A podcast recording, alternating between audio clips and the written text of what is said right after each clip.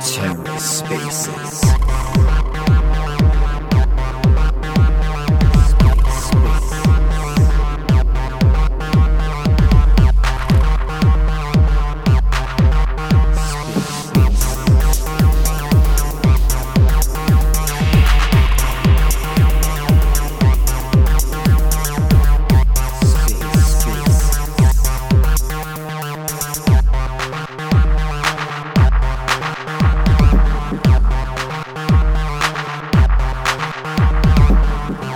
and welcome to The Ether. Today is Saturday, March 4th, 2023.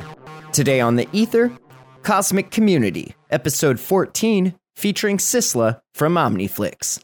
Hosted by Lil Squid. Let's take a listen. Welcome, everybody, to the number 14 Cosmic Community Space. Today, I got Sistla, co founder of Omniflix Network. Welcome, Sistla. How are you? I'm doing great, Gaines. How are you doing? I'm doing good. I was up all night by my lonely self because I work nights, as you probably know already. So I was just, um, you know, watching a movie, uh, watching a little bit of Netflix, and then just popping over to see what's what's what's happening on Twitter. And yeah, I just been just been lounging. How about you? What'd you do today? Going good. Uh, actually, had uh, took a couple of calls. Uh, went for a physical meeting, and uh, this evening where I'm at in Asia. So, you know, yeah, probably after this, I'll be winding down with the family. Yeah. You're a family man, right? And I'm, I'm not sure if a lot of people know that, Sistla, about you. Um, if you don't mind, uh, like I said, we're gonna get a little personal here. You don't have to like get too too deep or anything in the personal business side of your life, but you know, how many kids do you got? I got two myself. I got a 14 year old. I have a seven year old daughter. So yeah, I'm I'm a, I'm a family man myself. Wow, I didn't know that. Uh, I knew that you had kids, but uh, not that, uh, you know, not of that age. Uh, I have uh, one kid, son, uh, who's who just turned two. Oh, okay, okay. Two two is a two is a crazy age because um they start uh they start, you know, start crawling all over the damn place. Let- Let's just put it like that, okay? They they start crawling all over the place. They're very vocal, right? Don't tell me yours your your your baby's already walking. Yeah, already walking, running. You know, can't Really? talk, can't speak, but uh, you know, does like mis- yeah, does quite the mischief. May maybe mm, I don't know, dude. I don't I think I think yeah, you're right actually. I think my daughter did start By two, I think they will. By by one, you know, maybe not, but by two, yeah. Uh-huh. Uh-huh. She did start working walking at a little bit earlier age, but anyway, they they're a little bit crazier. It's a it's a fun time, you know. Are you are you planning on having any more kids or are you done? Ah, uh, should see. No plans at the moment, so you know, Yeah, yeah, yeah. yeah. Nah, it's all right. And and do they do they, does the baby the baby keep you really busy, bro, or does you know how is it like with you and and uh and having a baby? I know you have to work on Omniflix, you know. Yeah, I'm guilty of like not taking enough care or not spending enough time. Uh, you know, my family is pretty supportive, my wife and uh, my mother. So they do take care of the kid a lot. And uh, yeah, I do spend time, but I don't think it is as much as they do. Yeah. Mm-hmm. Yeah, so Mhm. how how how was it that your your family raised you to be a blockchain developer? Where where did that stem from? For real, I want to know that. Like, I, I do ask that question a lot when I do have like developers on this space. It's just like very curious. How the hell did they raise you to be a, a blockchain developer? Where did that come from? That's a very interesting question. The framing of that. So, you know, I, I might, I'm not sure, but what might have, you know, what there is one thing that I think, you know, helped me quite a lot. It was the freedom for me to be able to explore. Like usually families in Asia, you know, they're like quite restrictive of uh, you know a lot of the yeah a lot of the you know if there is someone that wants to gain exposure they don't usually encourage uh, but nowadays that's changing that's changing quite a lot. And uh, yeah when i was a kid you know my family be, being able to encourage me to do whatever i did i think that that was like pretty you know exciting and that was enough for me to i'll say capitalize. Because around uh, 11th grade i started to get involved in computers and this was uh, around 2006 7 and since then you know i just explored my world here and uh, although it was hard to explain uh, to people uh, about what you know i truly wanted to accomplish yeah my parents wow. actually my mom you know she understood uh, what I wanted to do and encouraged me quite a lot. Yeah. You got a lot of encouragement from your parents, huh? What did they ever envision you like um, jumping into a different field, or was it always like, oh no, we know Sistla, he he loves technology, he's going to be uh, the next Bill Gates. I highly doubt uh, that was never the case. I wasn't even like a, an excellent student or something. Was among the average, and uh, no, I just yeah, um, yeah, uh, like my father expired when I was like pretty young, you know, under 10. And after that, uh, there was like quite the support that I'll say I received from my mother. And, you know, I learned a lot during that phase, because of which I think I started to become more independent and have independent opinions, thoughts, and so on and so forth, which eventually led me to pursue whatever I wanted to accomplish, which was, you know, technology and, you know, being involved in this virtual space. You know, although there were computers, a lot of the people did different things with computers. You can do a lot, right? So I chose to get involved. You know, I chose to get involved with communities, like work on websites and things like that, freelance.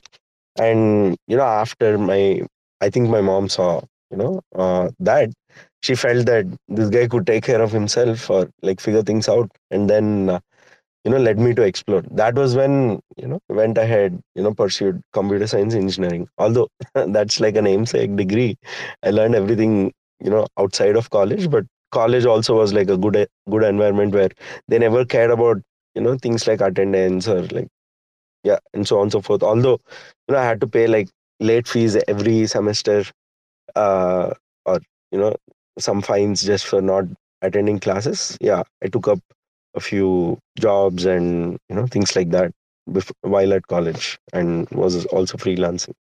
So yeah all these you know i think gave me the independence and also i'll say in some sense the courage to be able to explore yeah Beautiful, beautiful. So for people that are starting, you know, kind of young and want to get involved in in blockchain um, technology or web Web three as they call it now, right? Uh, what would be some uh, some pieces of advice that you would give them, you know, based on your experience? Let's start there because uh, that's another question I normally ask uh, when I have developers on, and I think it's um, I think it's really important that they that they get those uh, questions answered. Yeah, so, yeah, starting young. I'm not too sure at this point in time because you can get involved in multiple ways. From a non technical standpoint, you can start to get involved in communities, then develop your interest in areas that you like. And then there might be things that you don't like, and you know you might want to solve them. Uh, be technical or non-technical, and you know if you're looking at it from a non-technical sense, involvement in communities, regardless, technical or non technical involvement in communities is key. Like on Twitter, yeah, it's probably merit. No one cares about your age or anything, but you know, your age will show, your experience will show uh, based on the tweets, but sometimes it doesn't. Sometimes your wisdom does, and so on and so forth. So, yeah, uh, involvement in communities is one. And from purely from a technology standpoint, you know i'll say just understand the basics in a way where it doesn't matter whether it's web 2 or web 3 you if you focus on being able to solve a problem and understand the ethos of web 3 your architecture will be decentralized by default so that is something that you know i really encourage people to explore because like learning web 3 like you know how say people pursued ai a few years back or or even now or you know some something else sometime earlier is or cloud you know like cloud is a function of where you want to deploy you know whatever you want to deploy and how you intend to utilize the you know core set of cpus gpus ram and so on and so forth. So if you understand the basics i think a lot is covered and these are all layered in a layers of abstractions at least from what i see. So yeah understand the basics and then explore areas of interest because this is a multi-year thing. It's not like some one month or like six month or course or you know, anything on that uh, anything on those lines. So you know your passion and your interest will eod end of the day determine you know where you'll end up. Yeah. And where you're from um how how big are like uh blockchain technology uh companies? Do those do those exist? Can you literally just go like on let's just say um what's that what's that website that people use to to look for jobs? Uh, maybe linkedin i'm thinking about linkedin but I'm, you know is it easy to find a job in web3 uh, where you're from? Uh-huh. it is no not really. It is no. difficult rather very difficult because you don't know the companies that are working in web3 because yeah things uh you know web3 companies if you talk about being a web3 company you know are you involved in crypto or are you involved in services or are you involved in like infrastructure? These are the questions. And no there's not a lot of clarity around uh, you know the regulations themselves. But we operate in a, a zone where, where you know we are completely technology providers and you know we're contributors to various projects. That's how you know we've been executing since about 2017 and yeah like that framework worked well for us. So but even otherwise like we are not too public we are not too vocal. There's not really advertising or you know marketing done around the core company itself but rather the products or projects that we work with so hence you see you know omniflix as one project that we're contributing to.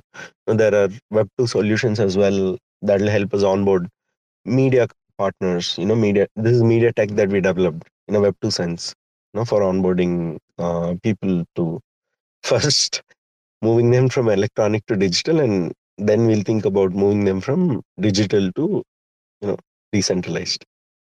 Yeah.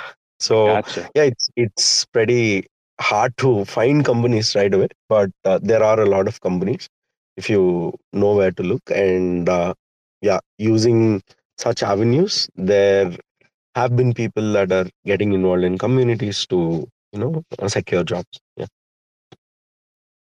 Gotcha gotcha. Yeah just just very very interested to know like how it is living over there um and, and to see like is is blockchain technology really booming like is there like jobs everywhere for blockchain technology companies or is it kind of just like uh oh you got to know somebody to to get involved in web3 you know that's the reason why i asked yeah i mean you I'll say 70% of it is still referral because even with Web3, not all Web2 folks can, you know, get a grip and like start to explore. Although they can, you know, they might not be ready because they might not have seen enough in Web2. So usually 60, 70% of the time it is referrals or, you know, via people that you know that you'll have to train and things like that. Uh, but you can still, yeah, you can still find a job in general, uh, but it'll be a tough journey you know because if you're not involved in multiple communities uh, and if you don't know people and if you just want to start off by securing an internship somewhere even then you still got to be able to um, get involved with projects or companies and that's how the usual i'll say recruitment happens because like here the concept of applying for jobs via job post is for different types of roles and definitely not for you know, like core engineering or anything on those lines. Very interesting. Very interesting. I view it. I view it so differently because I'm I'm just uh, very involved in uh, the crypto space. So I always see like there's so much opportunities out there for people to get involved. But at the same time, it I view it that way because I spend like a lot of time right with all these crypto communities. So for people that are just fresh out of college that want to look for um, you know uh, a role in in, in a, a blockchain technology technology company or Web three, it's just like hmm, you know, I wonder I wonder how much work they actually have to put into like find these jobs. But very very interesting, man. I, I got another question for you. So once you were done with your your education uh, in college, uh, what what did you do right after that? What were your um, know, what were what were you up to? Right. Yeah. Um. Again, I'll just go back to the question around jobs. There is this right now. People don't really care about certificates or qualification. If I'll say, if I can say that in in specific roles, they want people that can like perform well. You know that have a proven track record of contributions or things like that. At least in Web three and even in web 2 there are companies that are not like focused on qualification anymore like or institutions you know, and things like that that has changed what has probably not changed is the disconnect between people that want like high quality uh, people like or companies that want high quality people and people that are you know of that quality reaching out to companies. So the the general disin- disconnect exists in the discovery process where both supply and demand don't connect to each other. Otherwise there is talent. You know that is the problem. In because there is like there is volume there's a lot of people and there are lot there is you know significantly above average talent it is in being able to identify that talent is a challenge because of which you know it's still I'm not joking when I say it still costs as much as it costs outside India, like in the West, to be able to get the same quality of engineer. So that's like a no-brainer. that is like you know, the uh, how do I put it? Like the the value part is sorted out. What is not parted out, uh, sorted out is in people being able to, you know, identify and end up at the right place at the right time. Yeah. So yeah, uh, I think that is something that I wanted to share. Uh, and gains, yeah. Can you please repeat your question? I lost my train of No, no, you're good. No, that that was actually that was actually perfect. That gives me um, you know, a better better overview of how it is actually like, you know, when when all these companies are trying to seek out talent, right? They they rather see the the work that that person has done, like like some sort of like portfolio, right? Exactly. Like, like Mm-hmm. Yeah, with GitHub or you know uh, from a design standpoint, yeah, their portfolio. Yes. So the question was, um, how how did you really get your foot in the door right after your um, you were done with your education? Okay. Oh yeah, I I remember. So like while I was in college, I was freelancing. You know, I was uh, working on a. I mean, it's not like a full time job, but are you aware of TOEFL? It is, I think, the equivalent of uh, SATs, not SATs. Yeah, it's an English language uh, test that you'll have to take before you, you know, go ahead and uh, uh, apply for universities. So we, like, I, I was part of a firm that did the test assessment for TOEFL, for Google, Microsoft, Cognizant, uh, Infosys, some of the larger companies, you know, uh, MNCs, Capgemini, Accenture, and so on and so forth. So I was, while at college, I was pretty familiar with the processes around, you know, how a corporate worked, and you know, we we just worked with their HR teams to be able to host and conduct campus recruitment drives like six thousand students in two days. You know, with forty people team. And I was part of those teams, leading those teams. You know, after my first year working there all this was during college i ignored my you know technology side for a bit while i was extremely motivated to sort out uh, you know or grow in the ranks wherever i was like participating and uh, yeah that happened that gave me the operational expertise that and the you know i'll say in some sense the operational frameworks that i still use even today. So this is almost 10 15 years and you know those frameworks have helped me quite a lot. Uh, and this was during college. During my final year of college i realized that this you know like doing this will probably lead me to getting an mba or you know, whether if i don't get an mba rising through the ranks or like doing things is difficult when it comes to just like pure operations. And my focus was on technology still working on freelancing and so on and so forth so i ended up i ended up working on my fourth year project at a firm where i met my partner and now founder Daya where uh, he was leading the services. The he was the manager there, leading uh, partner services. Uh, I joined there as an intern, and uh, you know worked on my project there. So this was 2011. Yeah. Holy shit! Since then, since then, you've guys known each other. That's pretty. Yeah. Cool. That's pretty yeah, cool, man. Yeah. he seems like so, a nice guy. He seems like a, a very like positive guy. I don't know what it is about him. He's just super, super friendly all the time.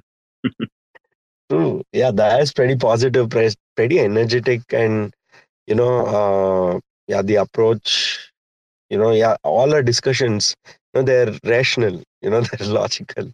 So sometimes, yeah, we, you know, we, we go think out of the box, and it's like wild. so yeah, yeah, you know, I, I have a, yeah, I look at that as, uh, you know, someone that has yeah that is a bit elder to me so you now i looked at that as someone that has you know helped me understand you know some of the things that i would not if it weren't for that you know and uh, know our discussions like always help me progress through uh, some of the things. Not some of the things like you know it, it can be uh, technology side of things you know it can be geopolitics which i don't usually follow but uh, you know get uh, i'll say i have that as my source uh, with whom i discuss and you know so on and so forth. So we definitely have we are more friends than we are founders and uh, we've been you know in this path working on projects working together at various companies even before. And yeah then the decision happened around starting our own firm and so on and so forth. Yeah. Ooh, okay so now that i got the history of how you how you met him right? Who who got you into crypto first? Was it was it him? Was it him? Yeah we were discussing about uh, i mean yeah crypto specifically bitcoin i heard it for like you know some other reasons in about 2012 2013 that was when i heard about bitcoin. And uh, then you know dan and myself we discussed some ideas around how to use blockchain you know when we understood more about blockchain. And this was while we were working at a media company. And you know if bitcoins are like the store of value problem uh, we were looking at the ip problem uh, where double spending was like you know fairly prevalent and so on and so forth. And that was when we started thinking about it. But uh,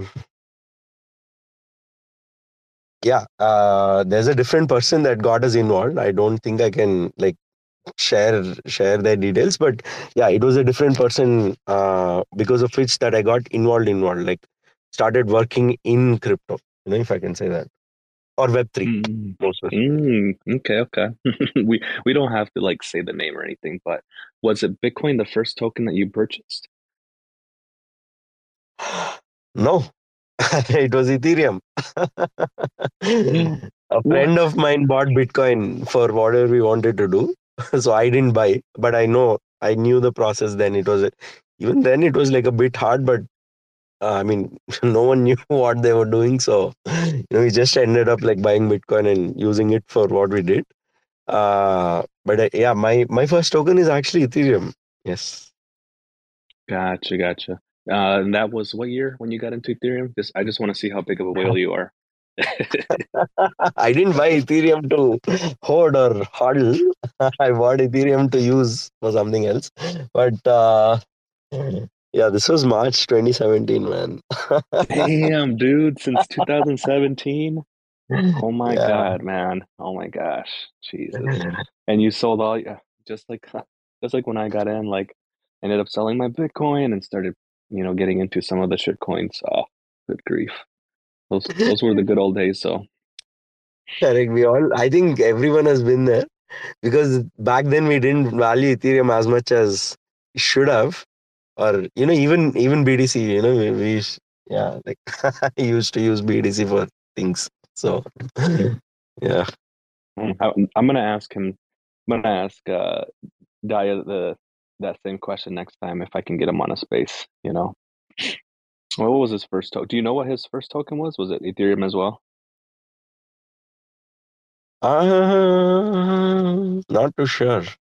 There was Bitcoin also involved somewhere, but yeah, I'm not too sure. Hmm. All right. So gonna gonna just pivot a little bit here, but how was it like growing up in Asia? Um, what were what were some of the struggles you went through, and just talk a little bit about how it's like growing up over there. Because I'm from the States, I have no idea how it's like, you know, where you're from. Yeah, uh, I think I grew up in a very positive environment, so no issues as such and things like that. But yeah, there's no problem with you know with the city or you know, the neighborhood and things like that. It's just that in general, you know, folks might lack a bit of exposure because they're pretty well rooted in the same place, you know, for a long time and you know, traditions, cultures, you know, they didn't change. That was pre 2000. But during the two, 2000s, like things changed. Like things like moved so fast and culture, uh, mindset, you know, of people around you the way they became ambitious and the nature of their ambitions. These all changed and what i saw was everyone was like working hard to be able to accomplish something. You know they they they all had some sort of i'll say desperation desire need hunger grit you know some parts of these uh in most people like it was otherwise laid back earlier you know people are like chilled out. But uh, sometime in 2000s that changed. So the environment I, I, I don't know like it might have been just me uh, but the way in which cities like developed and so on and so forth also changed and like led to a lot of you know economic development because of which people felt even more empowered and started taking i'll say taking riskier decisions making those riskier bets because of which people are able to enterprise like you know start their own farms and things like that. You know myself i i i knew i'd probably start a company. It wasn't just because you know i wanted to start a company but uh, felt that you know there were there were there is a case when you can execute your best only if you have a company. And i felt that until that is the reason should not start a company or because projects were okay contributing and so on and so forth uh, products were okay but uh, to be able to like take it to the next level you'll need to start a company. So yeah i think between 2005 and i'll say 12 was when like things changed like extremely you know rapidly and even in the country infrastructure wise you know the sentiment and so on and so forth you know uh, changed quite a lot because of which you know now i'll say after 2010 uh, you'll see a lot more startups uh, from asia for sure uh, that that uh, solved their local problems first and then you know became global yeah Interesting. So in 2000, you saw a big boom of um, growth in in India. yeah that is like you know for sure uh, sorry. That is for sure. Like that has happened that has enabled a lot of people that gave the confidence that um, you know ingested infused uh, capital into people's hands that otherwise never had access to that much capital and so yeah all of these things put together smartphone penetration you know uh, india also skipped the laptop revolution. There were there's there's a desktop and a mobile phone. That's about it. You know that's like the most common combination of devices that you'll encounter someone has. And uh, laptop is was still seen as a luxury but eventually that changed. After 2010 2012 like that changed. Uh, but yeah skipping all those you know being able to adopt to uh, you know new tech adapt in a way where it makes sense for them. And uh, yeah all these network effects led to even like further growth. Mm. hmm. would you ever be interested in moving to the to the us has that ever crossed your mind just relocating to the us yeah it did. Uh, it still interests me in some sense to be able to you know be in a place where we can like do more you know where we can like accelerate things where we can you know our discuss the quality of discussions are much higher. I'm not saying you know it is not possible here uh, but you got to be you know you got to be involved in the right circles chance for randomness is like low and you know you already know the people you know that you're working with and so on and so forth. So you know things like that considering reasons like that i'd you know like to move if there is know need. But uh, up until now i still didn't see the need because yeah think about it. Like we work together you know even if i were in say new york we would have still worked together just like this. So you know in in our in our frame of like how we execute like geography doesn't play a role but in like personally i'd like to accelerate things uh cons- you know yeah considering a move would only help uh you know it'll be a case only when we can accelerate things and yeah I d- still see uh, united states as a potential place to go to and be able to like push things forward even further yeah have you have you been over here yet uh, Sistla? I don't think I asked you that question. Yeah, I've been there like uh thrice. Yeah. Okay, where where'd you go?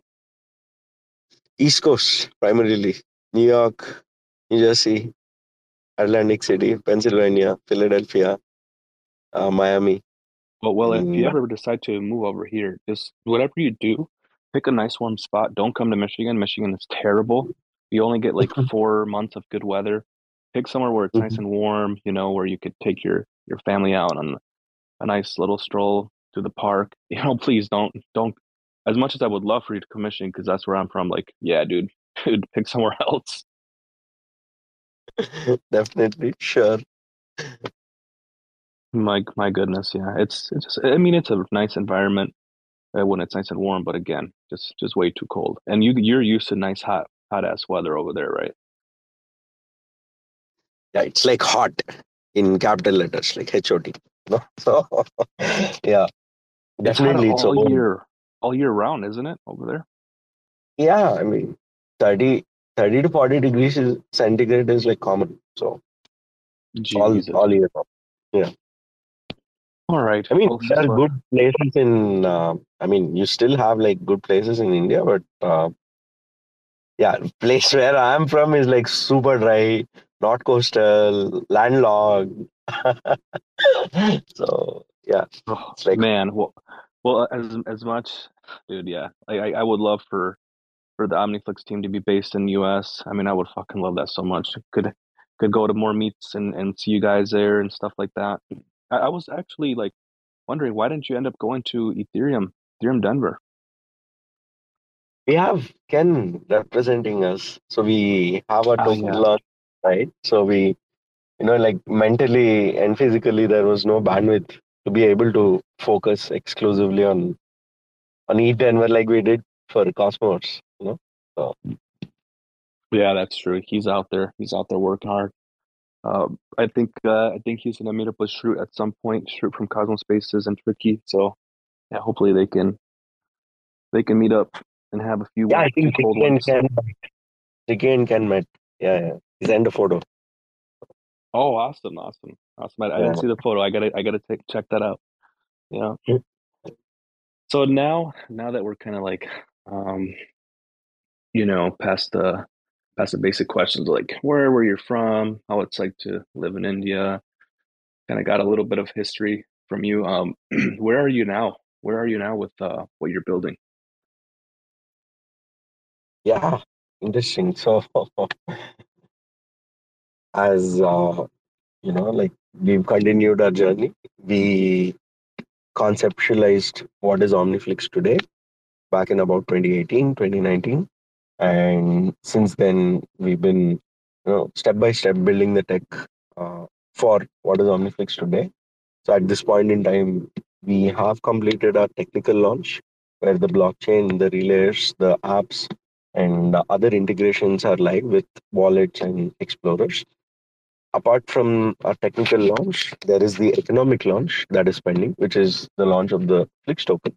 And uh, yeah, this is being worked on by multiple teams to be able to get it right. And one of the reasons, uh, you know, why we have waited a bit on the Flix launch is to be able to launch it via the Stream Swap protocol, which we are building together with uh, Deus Labs and Osmosis. So, you know, with the launch of uh, the Flix token, there will be economic activity that will be enabled on the OmniFlix Hub blockchain, and uh, we are sure to be able to increase, you know, in general user engagement and uh, activity on OmniFlix uh, after the launch of the token with the roadmap that we have lined up. You said the you said the word stream stream swap. So I just want to remind people really quick that's a secret word for today's space. And if you um if you remember that word and you interact with this uh, video that I pinned up here in the nest, you can claim your Cosmos Spaces badge. We're collaborating with OmniFlix um, to hand out Cosmos Spaces badges, and it's super easy. Just click on that link, connect your Keplr wallet, and enter the secret secret word, which is uh, stream swap.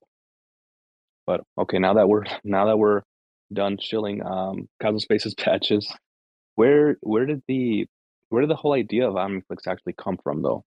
You know, what was the what was the the vision behind it all in the beginning?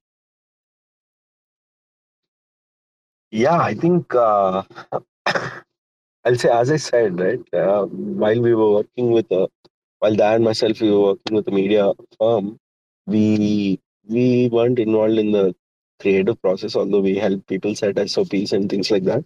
We weren't truly involved in the creative process and we were more involved on the technology side of things, on the business, finance, and legal side of things, because of which we had good knowledge of how IP management in general worked.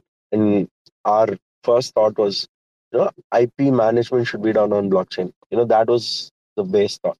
This was around, you know, 2014, 15, uh, when bit like blockchain, not Bitcoin kind of narrative was still prevalent. After that, we started, you know, working with uh, multiple projects, you know, infra-based projects, you know, decentralizing resources and so on and so forth. Uh, and in 2018, we started exploring Cosmos. Uh, we were like pretty early back then and uh, we felt that this architecture of cosmos was most suited for like a vertical you know integration of all the things that are needed for ip management to happen that was why we decided to build on top of cosmos or build using the cosmos stack and uh, eventually build what uh, omniflix is today so you know we started working on what is Omniflix today in about, I'll say early 2019, late 2018. But the idea was uh, around 2015, although not in its exact shape and form. We just knew that IP had to go on the chain on a DLT, but we didn't know much about consensus mechanisms or we didn't like you know yeah we didn't know about nfts obviously. And uh, since 2018 19 2020 you know we were well aware of what was happening and we yeah i hope i i believe we took the right decisions in terms of the technology architecture and you know how we intend to push for adoption yeah wow since that long ago you guys um seeked out to build on on the cosmos sdk since that long ago huh? Was there were there any other chains that you know uh, you guys were thinking about building on besides cosmos? In 2017 we already started building on ethereum and we felt limitations. Uh, we felt the yeah yeah we felt the limitations of Ethereum and started exploring all the Ethereum killers. Or Ethereum wasn't even a thing. still but of course there was like extreme economic activity like icos happened on ethereum right like if you remember and that was the phase where we started exploring other architectures then we stumbled upon of course the eos blockchain nem tron you know polkadot with their huge ass raise and know all of this put together we started exploring these architectures you know waves and so on and so forth as well. But for you know like obvious reasons i think the architecture around cosmos although we didn't see the code base as such you know it was just raw tendermint sdk wasn't ready. You had to like do all your things by i mean whatever you wanted you had to do it by yourself and things like that. And you know we still managed to somehow you know choose this as the stack because we felt like this was the only way you know we could execute whatever we wanted to in a in the manner or in using the approach that we thought of would work. Yeah. So there was there was too many limitations with it, with Ethereum back then, and yeah, I remember there was a crazy ICO fucking phase. Uh, oh my goodness, you would basically just get into an ICO and like 10x your bags like immediately after the tokens were trading. It was it was a nuts. It was such a crazy time, dude. And I I wasn't I wasn't in Ethereum in 2017, but even through 2018, that that ICO craze extended through that that year um, until like the you know the bear market hit and stuff like that. But I don't even think did did um were you able to use Keplr in 2018? I don't think that even existed, did it? No, How are you? Was, no. There was no Keplr until 2020 March at least. No, 2020 June because for Game of Zones when we built our you know app and like stack uh yeah where where we won an award that entire stack you know would have been extremely easy to build if we had something like CosmJS. I think we had CosmJS. We didn't have Keplr, but uh, you know, yeah, it was it was really difficult to get the UI UX of uh, you know Cosmos Hub or interact with Cosmos based chains until Keplr But after Keplr I think like things changed, you know, for good. Yep, yep. Yeah, my first time interacting with Keplr was I think in 2020. Yep. Yep. February 2020 is when the first time I used a Keplr wallet. I staked my Atom and I that I bought back in 2019. So it was very it was very different from what it is like today. Like Cosmos was just Cosmos. There was like um very very little projects mm-hmm. building using the Cosmos SDK. I didn't hear about OmniFlix until I until I uh, had to stake my Wawa token. that was my first time interacting with anything that OmniFlix uh, was building. Yeah, I mean we were called FreeFlix back then, FreeFlix Media Network, and we meant free as in freedom, but uh, people thought otherwise, and uh, no, the, we could not get the branding sorted out, and we were like, no, we need a Web3 name. And, you know, one of our, uh, you know, current advisors, partners, uh, someone that we worked with quite a lot in the Web3 space, uh, he suggested the name Omniflix and worked on the logo and so on and so forth. And that's the same branding with some minor tweaks from Kratos that you see. Uh, yeah, is the branding that you see right now. Yes. Gotcha. What were what were some of like the most emotional, exciting times uh, throughout your throughout your building phase with OmniFlix? What were some of the most emotional times that you guys went through? Peak pandemic, COVID. March twenty second was when we had a lockdown, uh, and uh, for two to three months after that, there was almost no revenue as such invoices got delayed, so on and so forth. And this was a time where we bet our entire efforts during pandemic. The first lockdown, like with extreme uncertainty and so on and so forth, to be able to build for Game of Zones. And uh, Jack, uh, Jesse and you know the team at Game of Zones like saw the merit of the idea product as well as like acknowledged those efforts. And we won you know uh, won the award and you know got some tokens and so on and so forth. This helped us quite a lot and i'll say this entire journey and that materializing into that win or you know that prize you know it, it was it was uh, the start of so much to happen you know and that gave us the confidence that you know there could be a lot more that uh, we can achieve. And you know all that support from the community cosmos community like people like josh you know everyone responded. You know they're all active even now right? And uh, yeah this has uh, shaped the way we think about the community and uh, you know even of ourselves as a team. So although we knew so as i said i was like we were involved in the cosmos since 2018 but that was uh, you know i'll say using a pseudonymous identity. And in 2020 we had to like rebuild our entire identity. We could not tell them that we knew them earlier. And you know we had to rebuild our entire identity and you know be ourselves and like then get acknowledged and then get discovered and you know the usual drill right? So all that happened and you know it was it was i won't say it was fun.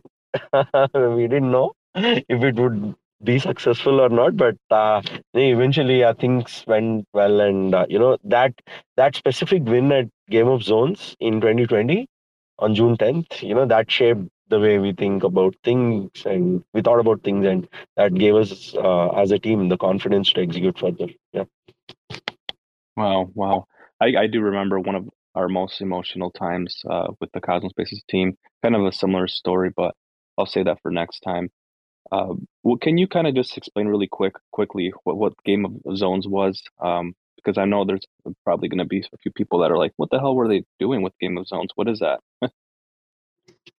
yeah, that's it. Like so, Game of Zones. Uh, okay, so I'll just talk about this tradition. So whenever there's a major new release uh, that happens in the Cosmos ecosystem, there is like a testnet phase, you know, that happens. And before the launch of the Cosmos Hub, we had what was Game of Stakes.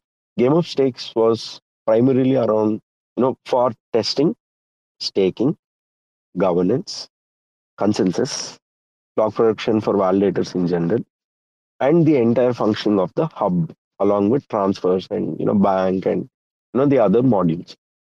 This was from 2018, and we participated in, uh, I think, about uh, nine of the 13 uh, testnets that happened during Game of Stakes.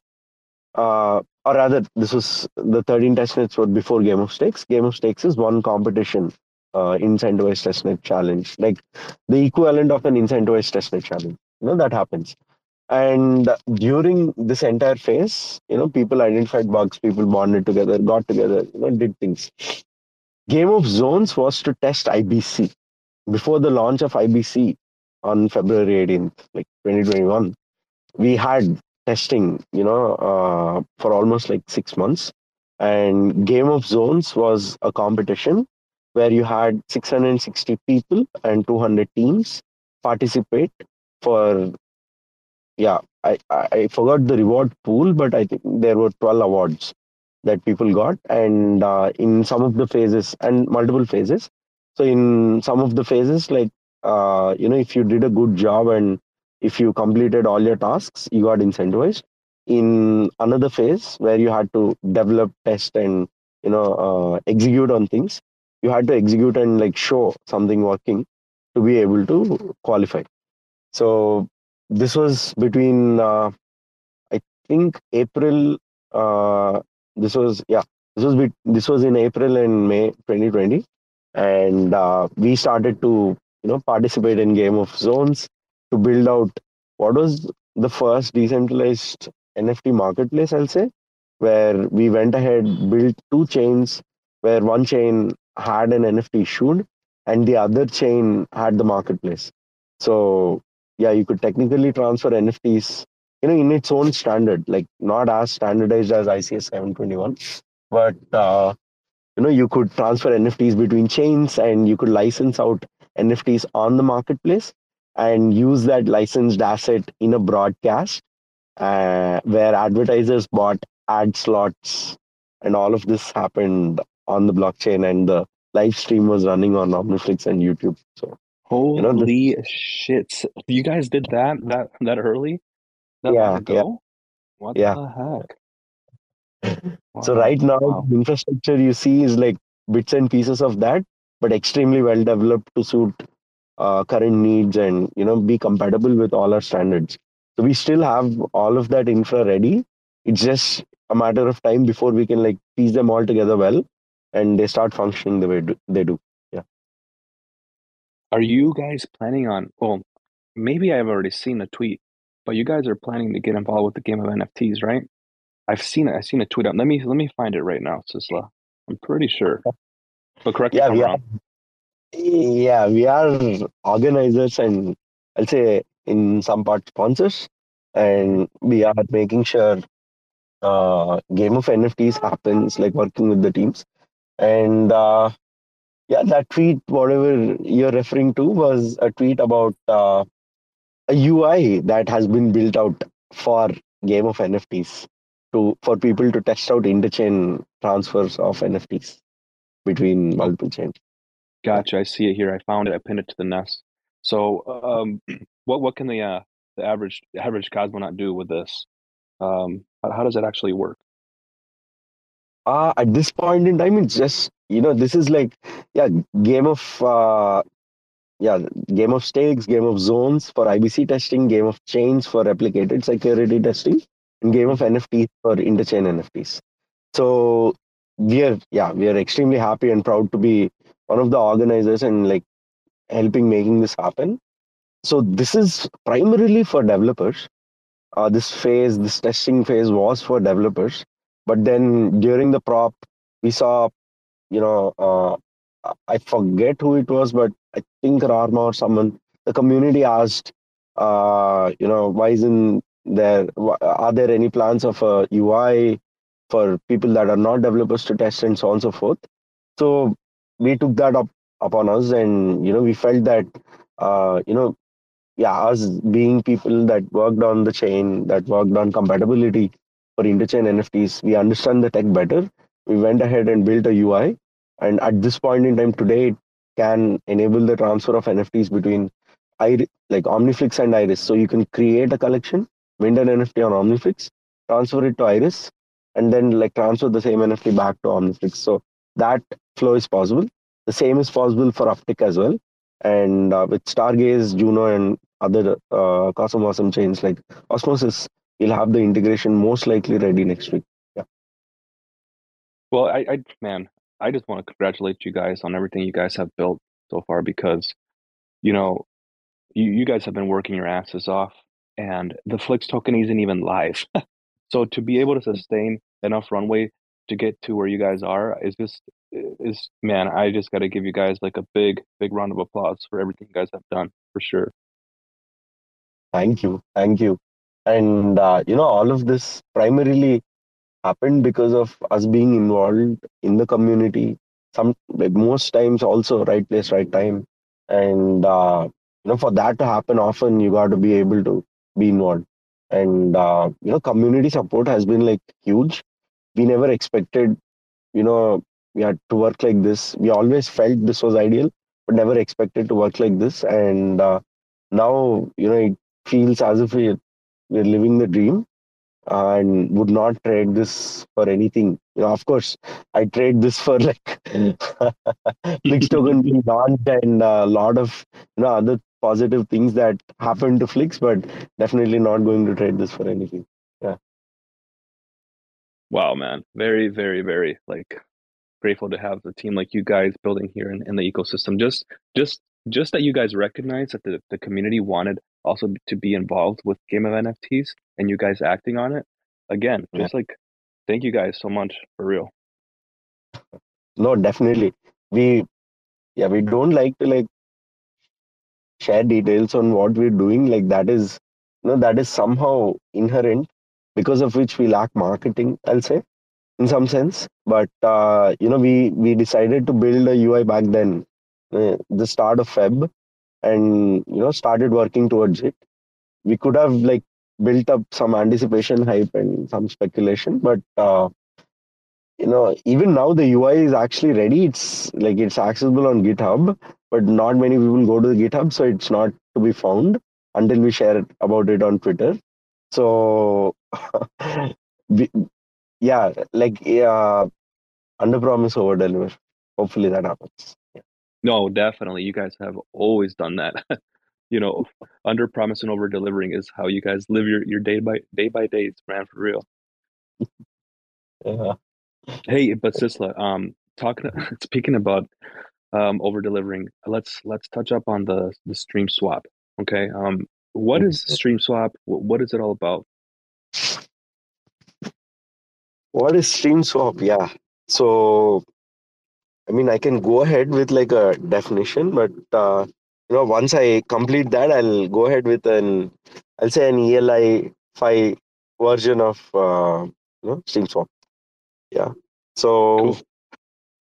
yeah, stream swap is a protocol for the exchange of fungible tokens uh, between a sell and a buy pool over a period of time. So, in simple words, it is a protocol for community driven price discovery. Yeah. So, how does that work? Is a you know is a bit different, but uh, you know I'll just leave it there. So it's a protocol. Stream swap mm-hmm. protocol is a protocol for community driven price discovery of fungible tokens. Yeah. Gotcha, gotcha. So let's just say I'm a new project and I need to launch a token. How would I use StreamSwap? Perfect. You know, that's the right question. So, you know, if I'm a new project, uh, considering OmniFlix as Flix, we create what is like a sell pool where let's say I go ahead and decide to sell 1 million Flix tokens and I create a sale saying that I'll sell 1 million Flix tokens. After I create the sale, uh, I can't like add or remove uh, tokens. So that is like constant. Now there is this sale configuration, which is you know how much time, like start time, end time, uh, the duration of the sale, and the token that you're looking to accept. You know, it can be Atom, you know, Osmo, Juno, uh, Huahua, right? It can be any token uh, fungible token. And let's say in this case, it is the Osmo token that we intend to accept uh, for in exchange for Flix. So we create what is a sell pool with uh, say 1 million Flix. And then there is a buy pool that's empty. There's no Osmo that I need to add as a creator or as a project, right? That's when uh, sale will start. Let's just say, you know, you intend to start the sale tomorrow, but you know, uh, you can still start to accept deposits you know before the sale actually starts so you can define a period of time start date and there you go. So that's okay, how you'll to use yeah. Mm, okay so is uh, what's the big difference between that uh, between streamswap and like a an initial dex offering or is that the kind of like the same thing kind of the same idea? Okay yeah what you yeah the, the yeah, an initial dex offering is the right word for this.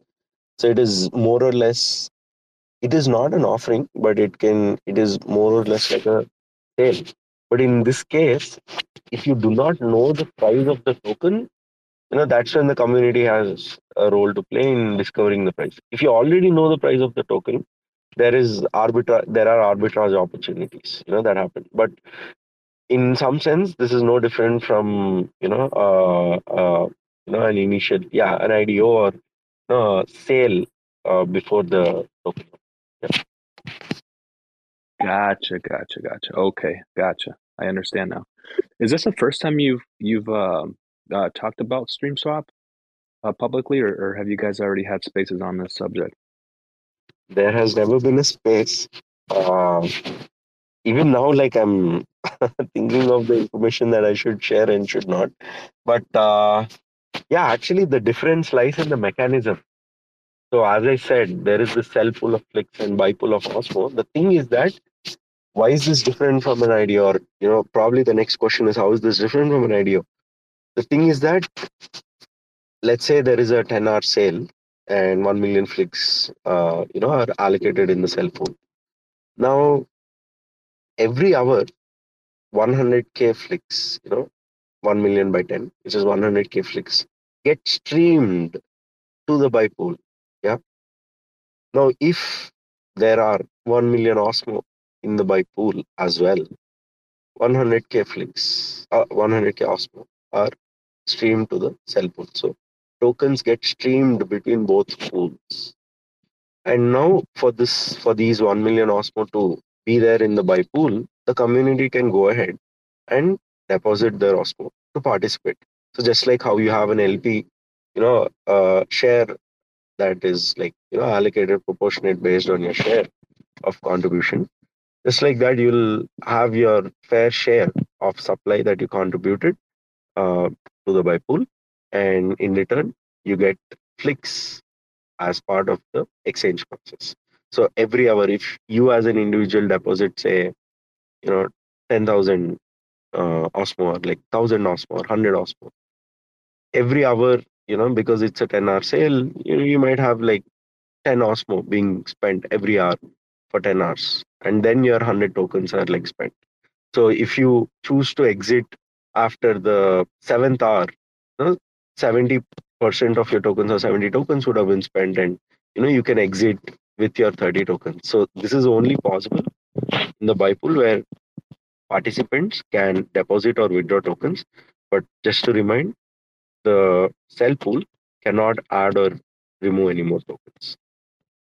So the difference lies in the exchange process where you know I simplified, I oversimplified saying that it is hourly, but it happens every at every second. You know, that's the rate at which the streaming happens, and this is like your DCAing or dollar cost averaging into the sale during the entire duration of the day. Hmm. Okay. Do you envision that um, other other dexes that have some sort of like uh, liquidity bootstrapping pool will uh, eventually use um, Stream Swap? Yeah, that's right. So we initially thought of utilizing an LBP model to go ahead with the launch of the Flix token, but we felt that you know that was countering counterproductive for various reasons. In an LBP, you'll have to utilize a collateral token, set a price, and so on and so forth. Uh, other exchanges that have an LBP type of offering within their DEX or you know exchange, I believe we'll still end up utilizing StreamSwap uh, or something like StreamSwap if they you know go ahead fork and like fine tune it to their needs and things like that. But StreamSwap as a protocol because it is interoperable across any chain, you should now even now be able to use fungible tokens. And uh, yeah, by the way, StreamSwap will be deployed on Osmosis as a set of smart contracts, and the contracts are getting audited right now. So, you know, yeah, any DEX, you know, or a centralized exchange or you know, social protocol or someone that might just want to launch their DAO token, you know, they can also utilize, end up utilizing uh, StreamSwap. Yeah. Oh my goodness. My my body right now feels like it's overloaded with alpha. it's like I don't I don't know. I, I feel like so so much alpha just was uh, spilled there. I don't know if anybody else is getting that same feeling, but just the uh, just the type of protocol that is being built, uh, Stream Swap, it's it's much needed in our space. I think I think people are going to get very creative the way they use it if it's going to be uh, permissionless. I I don't know. I'm just saying, guys. Yeah, like that. It'll be permissionless. Um, use Labs, uh, Osmosis, and of course the OmniFlix teams have been working on this together. And uh, you know, part of the you know revenue that that uh, you know stream swap the protocol makes you're not launching a token there's at least at this point in time there's no need for that and we intend to you know increase adoption uh, and a part of the revenue will go to the omniflix community pool right? So this is one of our revenue diversification strategies where uh, yeah and why is omniflix aligned and you know involved in being able to build stream swap? We see this as a way to bootstrap communities with their fungible tokens. So yeah as you rightly said Gainz like i think the cosmos ecosystem missed a launch pad as such or a launch event that that uh, that a specific you know fungible token you know uh, can have and that launch process we had LBPs definitely, but not many fully understood how an LBP worked, because of which some people lost you know, lost their value and so on and so forth. We do not want to repeat the same mistake with stream swap. So, you know, there'll be a lot of education, there'll be a testnet. People can understand, strategize their participation well and, you know, see if it is for them and, you know, only then go ahead with uh, their participation in stream swap. And this is not just for the Flix token, but also for the other uh, protocols and projects that intend to utilize the tech. Yeah. Oh, man, this is going to give uh, this is, this is going to give us such a beautiful visual on like um, how tokens get bootstrapped, stoop bootstrapped on uh, osmosis. Like it's kind of kind of that just stuff happens in the background, right? But this this will give us a nice visual, like okay, how much is actually being bought at what price? The price discovery, the price discovery uh, part of this whole idea, this whole protocol is great. I can't wait yeah. for you guys to share some um, some um, you know sneak peeks of what it's going to look like once it's getting closer to being released, which is going to be what in a few days, maybe maybe next week Friday. No, I'm just kidding.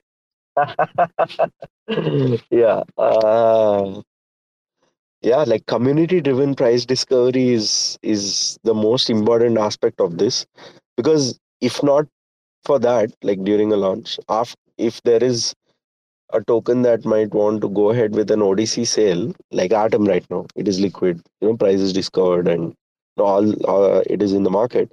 So if someone wants to like say sell 1 million Atom, they can do that as well, you know, utilizing the protocol. But, you know, it is not tailor made for that right now. So it'll be later, but people can still utilize you know uh, streamswap protocol to do a lot more than you know uh, community driven price discovery or you know, even just the launch of that uh, fungible token. Yeah.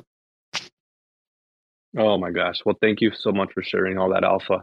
And uh, just one last time okay? We'll uh, let people know that the secret word for today's space is stream swap. So just go up to the nest find the first pin tweet and uh, interact with the video to um, get your cosmos spaces badge using stream swap Oh my goodness, man. Well, dude, how so again, when do you think that we would um expect StreamSwap to launch? Just how how many months are we out or, or weeks? Uh, I don't know. oh no, okay, okay. That's no for worries. sure. No worries, no worries there, dude.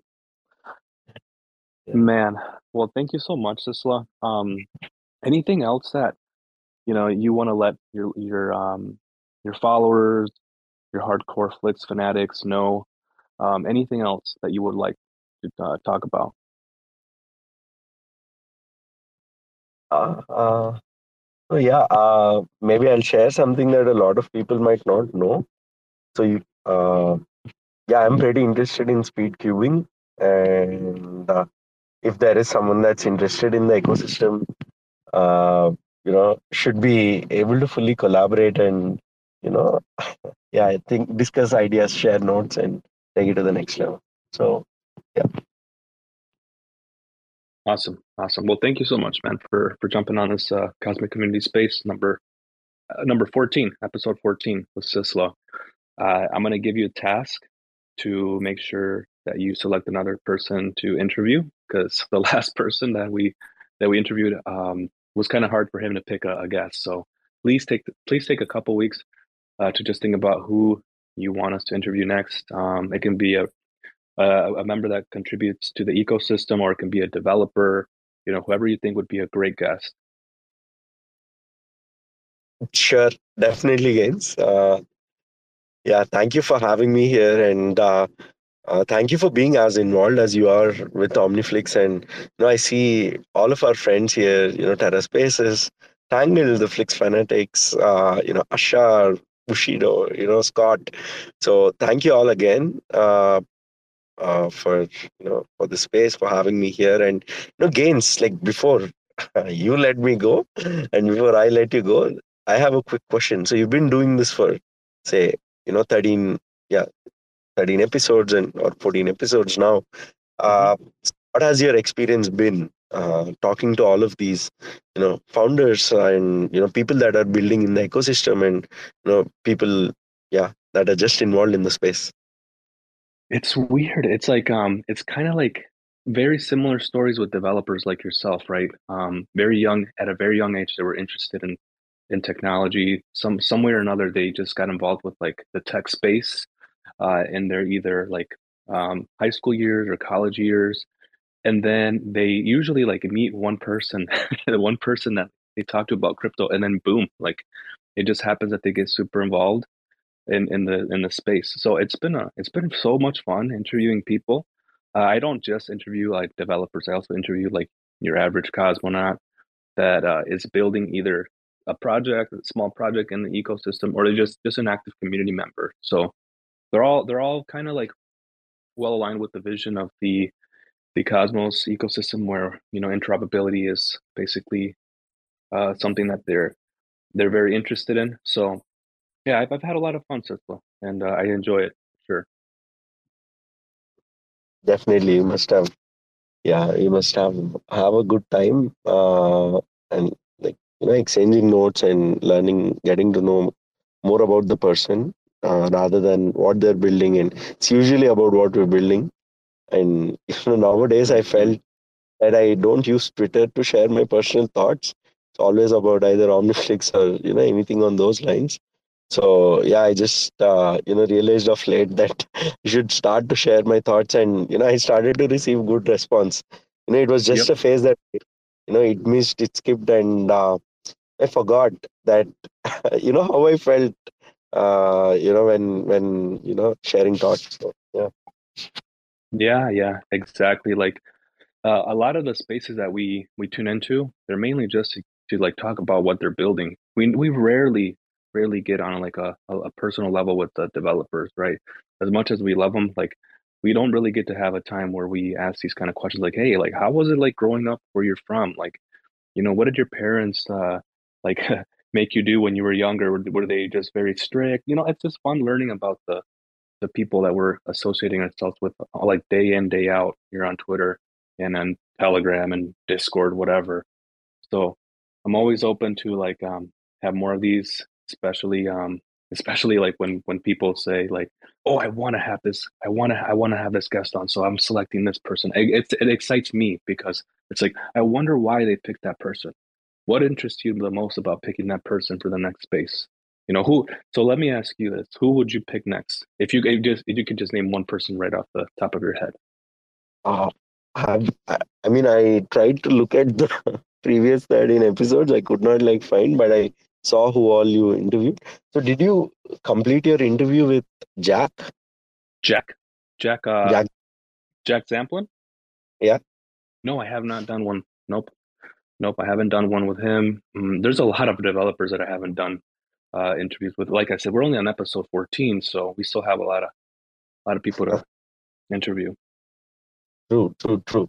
I mean, in some sense, I'll say, uh, yeah, if all parties find time, just make sure to get on board Jack and ask some of these questions because he'll have like extremely, yeah, I know some of the details and, you know, he shared his personal experiences. So, you know, he'll have different answers that like inspire and motivate even more people.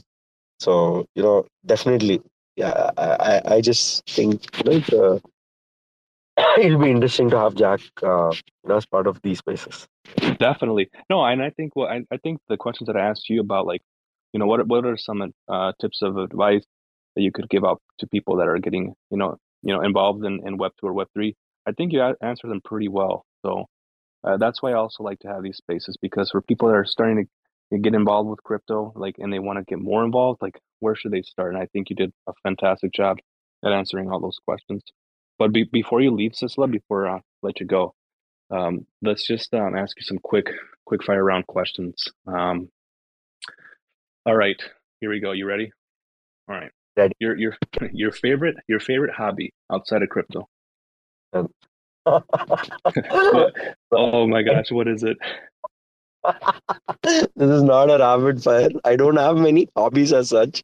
You know, I just, uh, you know, yeah, I can't say uh, that I have a hobby. I really like to follow F1 with my wife. You know, that has been a pastime that we discovered of late. And this is something that we are extremely excited to do, like, do together, discuss the details and so on and so forth. So, you know, I, I do that. Gotcha.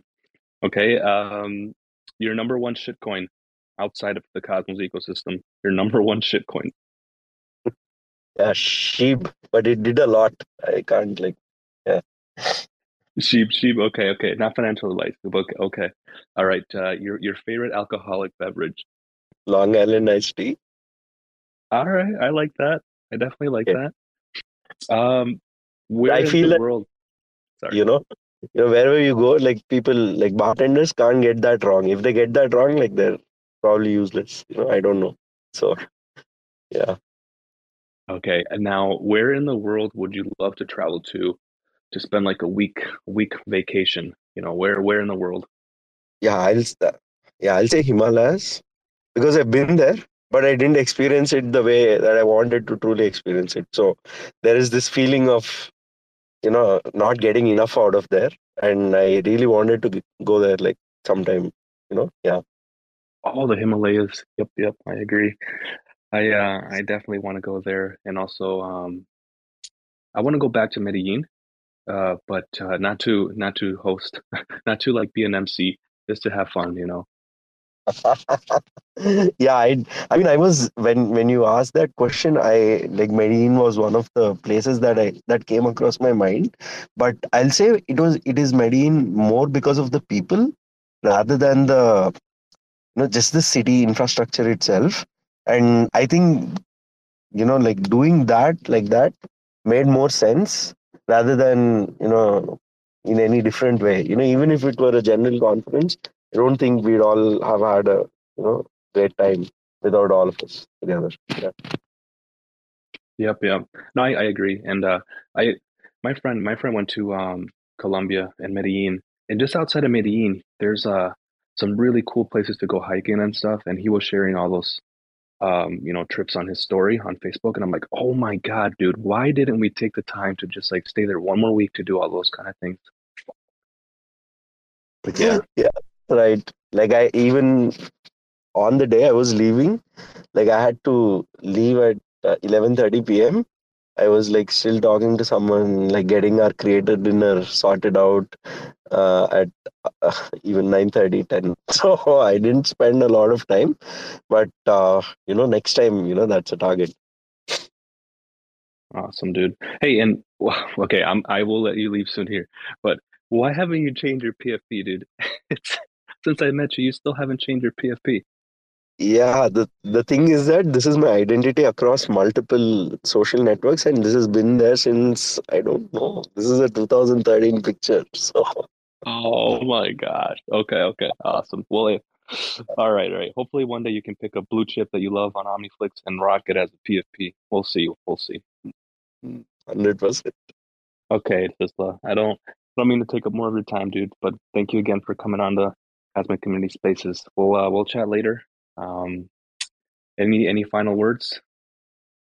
no definitely thank you for having me here and uh, for all the support uh, you know uh, that the ecosystem as a whole of which you are an integral part uh, you know provides to people that are building that are executing that are you know taking it to the next level so thank you again for doing that and for accelerating all of our efforts and uh, glad to be here and uh, look forward to being in your spaces more often and all the best to all that you do Thank you. Likewise, dude, and thanks for all the uh, support you guys have given the Cosmos Spaces team since day one.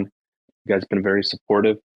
Um, if you guys want to continue listen to, listening to these kind of spaces and want to support the Cosmos Spaces fam, please consider um, delegating some tokens to our validators or just you know engaging with us on Telegram, on Discord. Uh, we're very friendly people. We're always open to just chat and um, shoot the shit. Um, and you guys can follow Cosmos Spaces at um, Cosmos underscore Spaces on Twitter, or you guys can follow me, and I'll direct you to all like the Cosmos Spaces official links. Everybody have a great day. It's the weekend time for me over here in uh, Michigan, so I'm gonna enjoy the rest of my weekend, and uh, hopefully you have a good rest of your weekend, Sistla.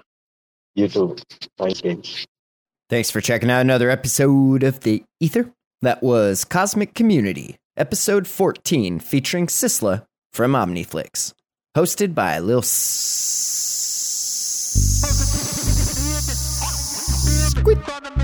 recorded on Saturday, March 4th, 2023. For TerraSpaces.org, I'm Finn. Thanks for listening. If you want to keep listening, head on over to TerraSpaces.org slash donate and show some support now. Put your hands up like you got a couple questions. Ain't no misdirection, just a bunch of flexing. All aggressive, insane from all directions. Smoke rolls in when I start a session. Blank canvas, blaze up the handlers. Rocking back and forth like I got the van stuck. Don't grind the clutch, mind your hush. Put your mask on and don't touch the antlers. Feeling untouchable when I'm on the verse. But in the universe, I'm just writing some words. Enticing these nerds while I'm laying out my memoirs. Like, remember when I had to fight the centaur? I'm a book nerd. Let me take you on the journey. Lost in the labyrinth, searching out the lost fern. For certain, got the taxes included. Acting like a writer, never felt secluded.